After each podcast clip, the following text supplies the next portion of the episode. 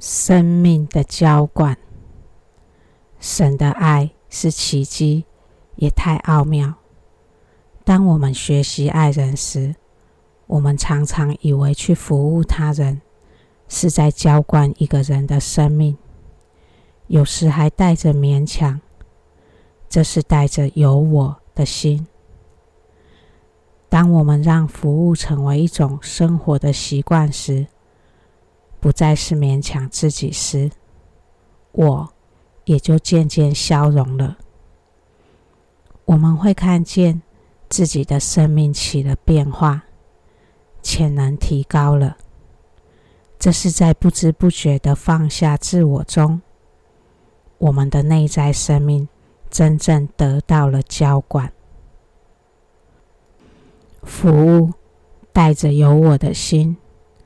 我们受益的程度变得很有限，有勉强的服务，看到的生命变化就变得有限。不再勉强，且变成自愿时，服务的品质提升了，我们自己也因此更获益。这是爱的奥秘，无私的爱有神来的丰富。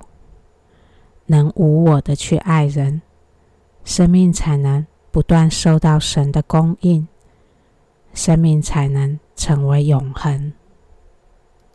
圣尊说：“阿穆德啊，当我不在的时候，切莫忘怀我的恩典。在你的岁月中，要记忆我的生平及我流亡于这偏远牢狱中的苦难。”在我的关爱中，你要何等的坚定！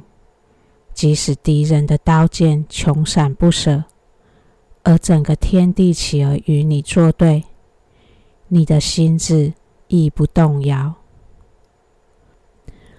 上帝显圣者是在他自己的牺牲中来浇灌我们的生命。上帝的恩典。因为在他们的无私奉献中，才得以流向人间。他们是恩典的渠道。我们的服务圣道，看似我们是恩典的渠道，但实际上，我们消融自我的服务，是使我们成为接受恩典的条件。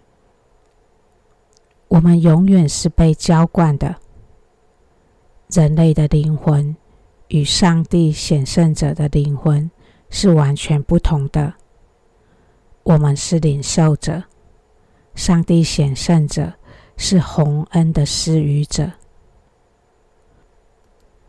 圣尊说：“人之儿女啊，你们知不知道我为什么用同样的泥土塑造你们呢？谁都不能自以为比别人更优越。”你心里该藏多沉思：你们是怎么被创造出来的？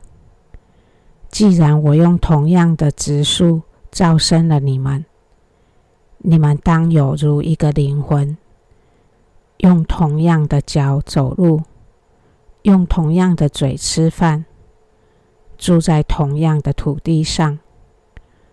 如此，从你的内心深处。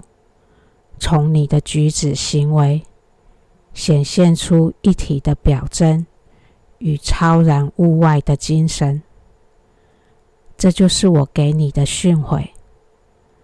光之众民啊，留意这训言，你便能从奇妙荣光之树上采擷那神圣之果。我们都是在圣恩中。被浇灌的，我们拥有一切的好，都是从神领受的。